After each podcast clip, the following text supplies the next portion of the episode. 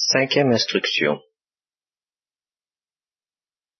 L'obéissance euh, comprise dans son noyau est un fruit de l'amour, indissociable de l'amour. Et ça c'est vrai des trois folies facultatives que j'appelle ainsi, qui correspondent aux conseils évangéliques, il, y a dans la chasteté ce que j'appellerais le noyau métaphysique de la chasteté et qui est un qui est éternel comme une propriété de l'amour. Dans la pauvreté, il y a un noyau aussi métaphysique et euh, qui est au-delà de sa réalisation temporelle, qui est éternel et qui est un aspect de l'amour, et dans l'obéissance. Il y a aussi, et ces trois choses-là ne se confondent pas sur la terre, on ne peut pas les mélanger, ces trois sont trois visages du, des profondeurs de l'amour, le noyau de l'obéissance est une propriété de l'amour saisie dans ses profondeurs métaphysiques ultimes. Et ceux qui prétendent, au nom de l'amour, être dispensés de l'obéissance, ne comprennent pas l'amour. De même que ceux qui prétendent, au nom de l'amour, être dispensés de la chasteté ou de la pauvreté. Ce sont des mots qui sont provisoirement irremplaçables pour explorer les, les, merveilles, les splendeurs et les profondeurs de l'amour, la hauteur, la largeur et la profondeur. Et pendant cette retraite, nous avons choisi de nous attarder davantage autour de l'obéissance. Ça n'est pas et ça ne peut pas être strictement exclusif parce que c'est toujours de l'amour que nous essayons de parler. Mais justement, quand on parle de l'amour, il est presque névralgique de ne jamais perdre de vue ces trois attributs, ces trois joyaux, et ces trois noyaux que sont la chasteté, la pauvreté et l'obéissance, autrement, eh bien, on, est en grand péril de céder au prestige de, l'ennemi, du tentateur. Il y a une page assez étonnante dans Gilles de Foligno. Vous connaissez ou vous ne connaissez pas? Un livre important. Euh, c'est le livre des révélations et visions de la bienheureuse Angèle de Foligno. Il y a des choses qui me font de la peine à ce sujet-là. Je suis tombé sur une religieuse il n'y a pas longtemps, et qui a incontestablement le sens de Dieu, le sens de l'amour de Dieu, le sens de, du pressentiment de la vie mystique authentique, et qui m'a dit, oh moi toutes, ces, toutes ces choses un peu extraordinaires, je ne suis pas à l'aise, je m'en méfie. Bon. Eh bien, le résultat, c'est qu'elle risque de, de méconnaître un, un, secours que Dieu nous envoie à travers un livre comme celui d'Angèle de Foligno pour euh, être saisi par certaines profondeurs métaphysiques de la vie intérieure, profondeurs qui n'ont rien d'imaginatif euh, dans leur substance, qui se présentent d'ailleurs pas très imaginativement dans Angèle de Foligno. Angèle de Foligno, c'est pas du tout la même chose que Marie d'Agreda ou Catherine Emmerich, dans lesquelles alors l'aspect imaginatif est sensible et, verdoyant, si je peux dire, luxuriant. Là, Angèle de Foligno, c'est de la profondeur métaphysique en permanence. C'est dommage, sous prétexte que ce sont des révélations, euh, de laisser de côté cette théologie euh, qui se présente à l'état de lave brûlante, au lieu de se présenter sous l'aspect apparemment froid d'une théologie thomiste, par exemple. Puis d'ailleurs, ce sont quelquefois les mêmes qui répudieront aussi la théologie thomiste comme étant un peu froide. Alors, euh, bon. Alors, le livre donc d'Angers de Foligno a été traduit par le Père Doncoeur d'une part, par Ernest Hello d'autre part. La traduction du Père Doncoeur euh, est plus fidèle et moins géniale. La traduction de Hello a été traitée de belle infidèle une belle infidèle, n'est-ce pas? Euh, Ce qui veut dire qu'elle n'est pas entièrement fidèle au texte, mais qu'elle est quand même magnifique, elle est certainement géniale et elle respecte l'esprit du texte, je crois. Alors, euh, je vous recommande ça. C'est un livre de chevet, hein, c'est un livre, je, je connais des, des, gens qui en font leur, leur nourriture quotidienne pendant des mois et des mois, et qui avancent dans la vie spirituelle à l'aide de ça, autant que on peut le faire avec le dialogue de Christ Thérèse d'Avila ou Saint-Jean de la Croix. Et c'est autre chose, c'est un autre climat qui, qui a quelque chose de saisissant, d'attachant, d'irremplaçable, qu'on ne trouve pas ailleurs. Eh bien, il y a un chapitre assez étonnant où elle dit Par-dessus tout, je me méfie de l'amour. Méfiez-vous de l'amour. Voilà. Ça, de la part d'une spirituelle chrétienne euh, authentifiée par l'Église, c'est assez. Je ne peux pas vous donner la référence, c'est plutôt dans le, dernier tiers, vers la fin, mais euh, je, et j'avais surtout retenu, parce que j'avais vu ça il y a très longtemps, euh, méfiez-vous de l'amour. Bon, bah, c'était surtout méfiez-vous de bah, l'amour des créatures avec tout ce que ça peut comporter. Et j'ai été surpris une nouvelle fois en retombant sur le texte, on dit je me méfie de l'amour parce que et par-dessus tout de l'amour de Dieu. il y a des gens qui prétendent aimer Dieu, qui sont pris par l'amour de Dieu, et puis, euh, ben, euh, c'est dangereux, ça peut être dangereux. Alors, un des moyens, je ne me rappelle pas le texte, je ne me rappelle plus pourquoi c'est si dangereux à ses yeux, et comment elle présente le remède à cela, parce qu'elle n'est évidemment pas contre la charité, c'est bien.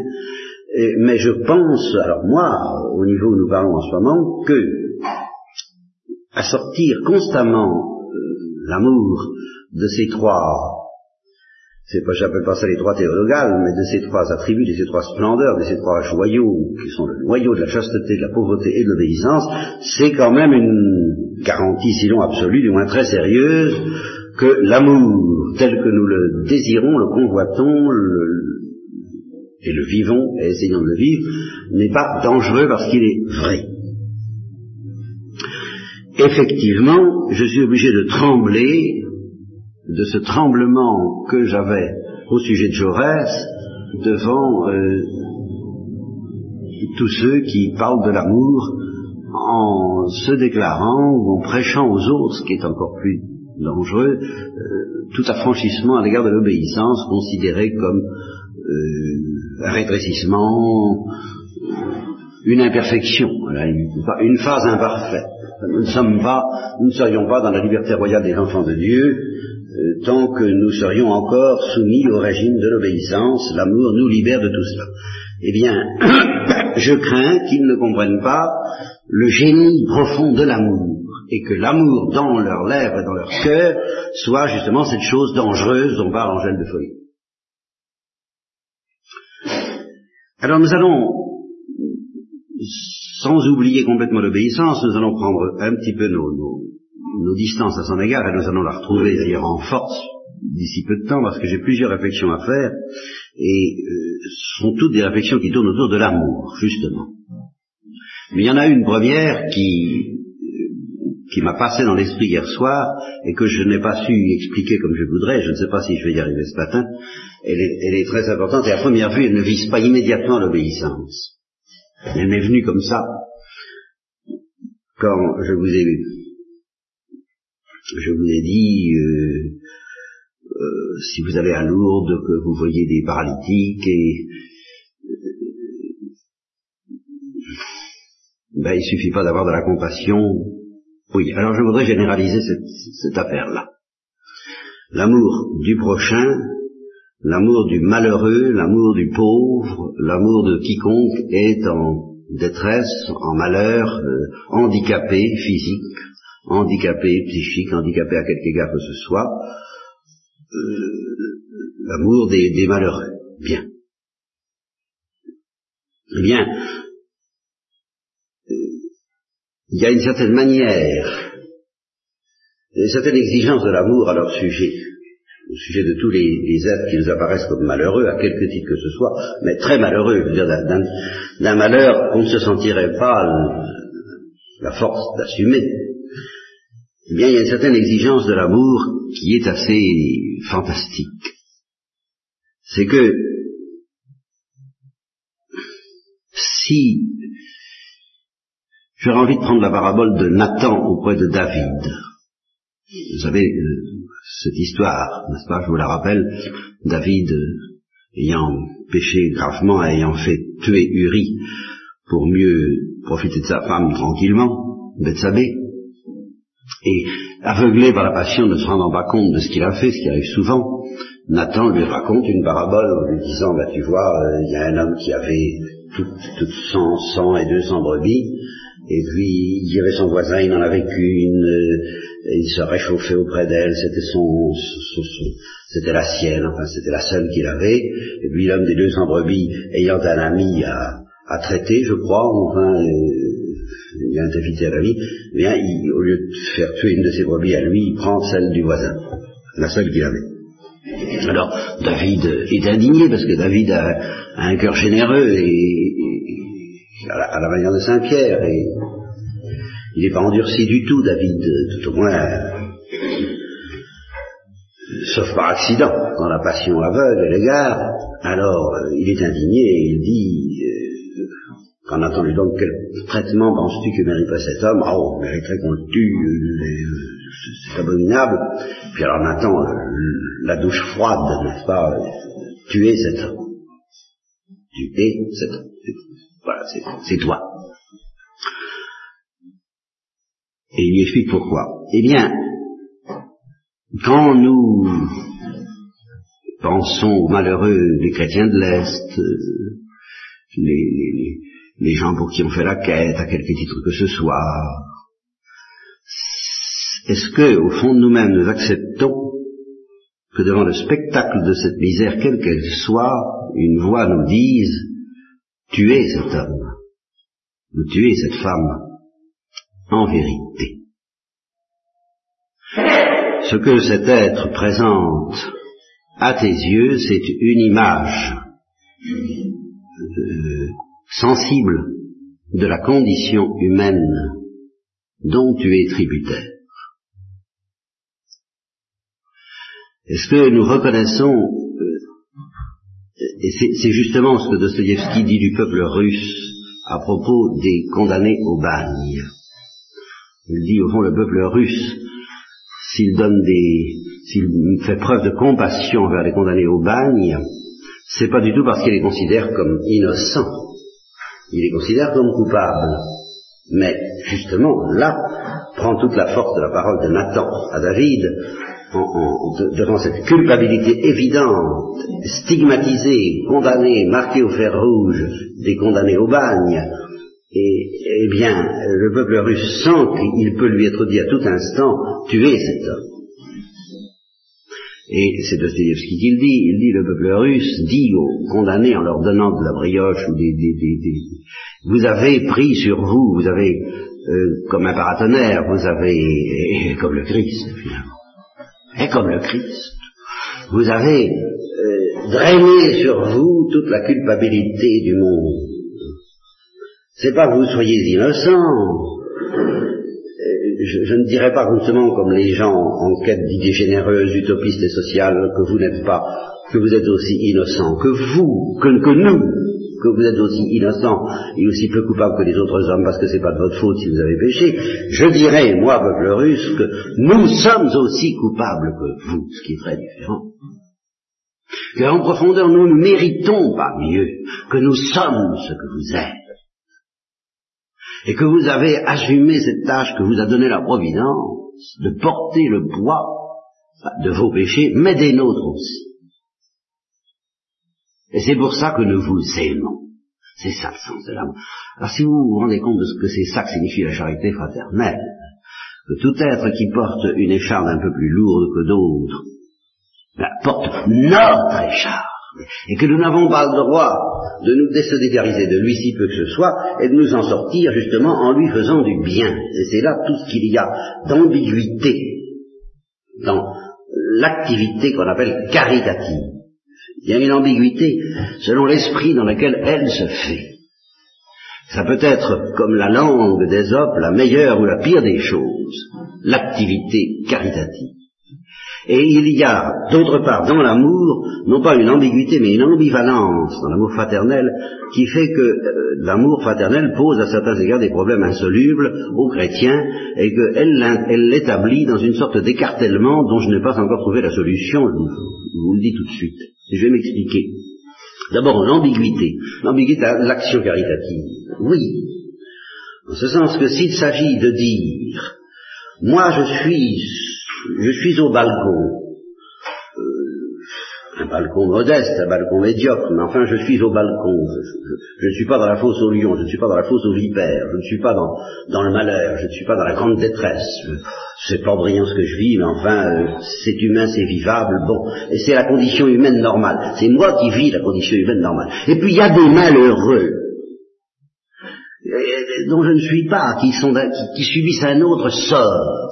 C'est autre chose. Moi, j'ai aucune raison de connaître ça. J'espère bien ne pas connaître ça. Ce serait un accident euh, bien sûr, il faudrait peut-être que j'accepte stoïquement de la main de Dieu s'il m'était donné, mais enfin, il n'y a pas de raison. Et pour le moment, euh, je ne suis pas cela. Je ne suis pas de cette part. Mais précisément parce que je ne suis pas de cette part, parce que, en somme, euh, et vous voyez cette espèce de racisme ce, racisme complètement inconscient qui s'introduit ici, qui n'est pas le racisme du sang ou de la race ou tout ce que vous voudrez, mais qui est le racisme, j'appellerais le racisme du malheur? Il y a les malheureux qui seraient faits d'une sorte d'autre patte que la nôtre. Alors précisément, ben, ces pauvres gens, ces esclaves, ces, ces gens d'une autre planète, la planète du malheur, la planète de la souffrance, la planète, et ils se sentent ainsi souvent, eh bien on va faire quelque chose pour eux. Et peut-être beaucoup peut-être se dépenser considérablement pour ces malheureux euh, qui ne sont pas moi. Et donc j'espère bien ne jamais faire partie. Oui. Eh bien cette activité caritative-là euh, risque de, de frôler, si vraiment on, s'installe dans cette, ce que j'ai appelé autrefois un peu la métaphysique des dames de charité, c'est dans, cette attitude intérieure de se dire, bah, ce, pauvre être, ce, pauvre mongolien, c'est autre chose, c'est, voyez, il, ah, les malheureux, évidemment, bon, euh, entendu, moi, il n'est pas question que, que je connaisse ça, mais enfin, on va, on va améliorer leur sort dans les limites possibles de, l'amélioration des misères humaines, on va faire tout ce qu'on va pouvoir. Eh bien, cette activité caritative-là, euh, c'est un alibi fantastique pour, pour être tranquille et pour pouvoir mieux s'installer dans l'idée euh, ils ne sont pas comme nous, je ne suis pas comme eux. Et alors, elle risque de frôler donc ce que dit Paul dans la première au Corinthiens, si je vends tous mes biens, je donne tous mes biens aux pauvres et que je n'ai pas, et que je n'ai pas la charité, ça paraît impensable, et là si c'est pensable à travers ça. Si je vends tous mes biens aux pauvres, mais en pensant qu'ils sont d'une autre patte que moi, que je ne suis pas aussi pauvre qu'eux, et en espérant bien, et en ne voulant pas qu'il soit dit que je suis aussi pauvre qu'eux, eh bien, ça ne me sert à rien. Voilà. Tous mes efforts, toutes mes, activités philanthropiques, politiques, sociales, généreuses, euh, surabondantes et qui font traiter peut-être d'hommes de bien, ne me servent à rien. Par contre, si cette même activité caritative est une manière de se soigner soi-même, parce que celui qui souffre, c'est l'os de mes os, c'est la chair de ma chair. C'est moi. Et quiconque souffre, c'est moi. Et m'offre l'image de ce que je suis en profondeur au-delà des apparences. Car, comme il est dit dans l'Apocalypse, tu, te dis, j'ai des richesses, j'ai des biens, tu ne vois pas que tu es pauvre, que tu es dépouillé, que tu es nu, que tu es. Alors chacun des misérables qui passent sous tes yeux, tu es cet homme ou tu mérites de l'être, mais ça revient au même, c'est que tu l'es déjà virtuellement. Voilà ce que tu es. Et jusqu'à l'amour des pécheurs doit aller jusque-là, bien sûr. Si vous avez que vous avez, etc. Et, l'amour des, des, des, publicains, et des, il faut au fond de nous, une voix nous dise secrètement, euh, tu es cet homme. Et je vous rappelle je le dis souvent, le père Chevignard, mon maître des novices, quand nous découvrions pour la première fois les horreurs des camps de concentration, la, cruauté démoniaque des bourreaux nazis, et le père Chevignard nous disait, mais si vous ne savez pas que vous êtes capable d'en faire autant, vous n'avez rien compris. Et, il est tout de même effarant. Vous voyez, donc tuer cet homme, c'est-à-dire tuer bon, toute victime, euh, prenez les, pauvres êtres, les persécutés des camps de concentration, ceux qui sont réduits à l'état de squelette, eh bien, aux yeux de Dieu, dans notre misère, nous sommes ça. Et comme je l'ai dit souvent, et là nous sortons de la métaphysique de l'obéissance pour rentrer dans la métaphysique de la pauvreté que je quitte difficilement, euh, nous trouvons notre délivrance que quand nous savons que justement nous sommes aimés de Dieu parce que nous sommes ça. Et que justement, heureusement pour nous, il ne s'arrête pas à la belle apparence que nous pouvons avoir, et que derrière nos, nos, nos, qualités apparentes et notre euh, prestance euh, agréable ou désagréable, mais enfin intéressante, enfin tout ce que vous voudrez, tout ça, eh bien, il voit le, le, le cadavre virtuel que, que nous sommes, l'être euh, en, en train de mourir. Nous sommes en train de mourir. Nous sommes agonisants. Nous sommes en train de mourir de faim et de soif, nous sommes dans... Et, Dieu, voyant ça, a pitié de nous. Voilà pourquoi nous sommes aimés. Alors quand on entre dans cette perspective et dans cette lumière, alors évidemment on aime, on aime les autres avec une espèce de qualité autre, parce que les autres sentent bien que à leurs yeux nous ne sommes pas différents. Ah, ils sentent ça tout de suite, vous savez. Nous ne sommes pas Dieu. Et ceci est vrai alors euh, encore plus mystérieusement et encore plus profondément et magnifiquement dans l'ordre du péché. La, la, Vierge pure, et la Sainte Vierge en particulier, quand elle regarde la pécheresse Marie-Madeleine, et qu'elle la regarde d'un regard d'amour, le, magnifique mystère des réhabilités et des réhabilitantes des dominicaines du Père Lataste, qui vivent encore, les dominicaines dites de Béthanie, dans lesquelles il y a euh, moitié de filles qui ont péché, entre guillemets, parce que quelle, différence allez-vous faire? Justement, à la limite, c'est difficile, mais enfin, socialement, on arrive encore à faire à peu près une, une différence entre les filles qui ont péché et des filles qui n'ont pas péché, qui, qui, qui, qui, sont considérées alors comme réhabilitantes, mais on ne sait pas lesquelles, la distinction n'est pas, n'est pas officielle, elle est invisible, n'est-ce Mais elles le savent, elles, à l'intérieur, et quand on pénètre un peu à l'intérieur de, de Béthanie, comme ça va arrivé une fois ou l'autre, et, que le secret des consciences s'ouvre pour vous, alors on voit quand même en effet les abîmes, enfin les, abîmes inouïs, euh, dont certaines reviennent. C'est fantastique. Et eh bien, l'amour qu'elles ont les unes pour les autres, quand c'est réussi, parce que naturellement le démon veille à rôde pour que ça, ça, ne devienne pas ça du tout, hein, ça, bien sûr. Mais quand c'est réussi, eh bien, c'est cet amour extraordinaire que de l'amour de la Sainte Vierge pour Marie-Madeleine, euh, dans lequel la Sainte Vierge fait comprendre à Marie-Madeleine, mais je suis toi mais je suis pécheresse. C'est, euh, moi, je, je, on est, j'aurais beaucoup à dire sur la métaphysique de cette affaire, mais je maintiens que Marie-Madeleine se sent aimée par la Sainte Vierge, en ce sens que la Sainte Vierge non seulement ne fait pas de différence, mais que euh, elle ne prend pas héroïquement sur elle le péché de Marie-Madeleine, non, c'est pas ça. Elle se sait de la même part. C'est beaucoup plus profond, ça. Elle se sait, et elle se veut, les deux à la fois mais elle ne se veut pas artificiellement, héroïquement, et pour que ce soit plus, plus, plus, plus du nanan de charité, non, non, parce qu'elle sait que c'est la vérité en même temps. Que c'est par accident qu'elle a gardé sa, pureté, et que c'est aussi par accident que Marie-Madeleine l'a perdue, et que cet accident ne fait pas de différence fondamentale, substantielle entre elles deux, et qu'elles sont deux pardonnées, comme je l'ai dit souvent. Alors vous comprenez, vous voyez les folies dans lesquels nous, nous oriente la charité fraternelle vue dans cette perspective. Vous voyez et tant que vous n'y êtes pas et je n'y suis pas, je, suis le premier à le reconnaître, je ne vais pas vous proposer un, un j'aime pas le mot idéal, mais un, programme pareil, qui, est le programme du Christ, sans, sans avouer que ce programme me dépasse et me condamne euh, tout autant et plus que vous. Mais c'est pas une raison. La grâce est là qui nous prêche caritas dei urget nos.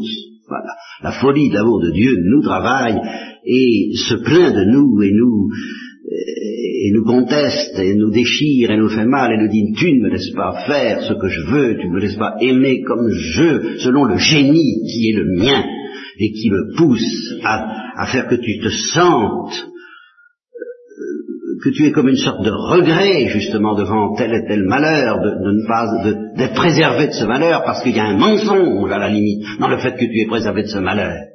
Un mensonge dont est délivré celui qui porte ce malheur. Et même dans le péché. Le pécheur que tu vois et qui te paraît le, bourreau nazi à la limite, eh bien tu es cet homme. Et finalement, finalement, le,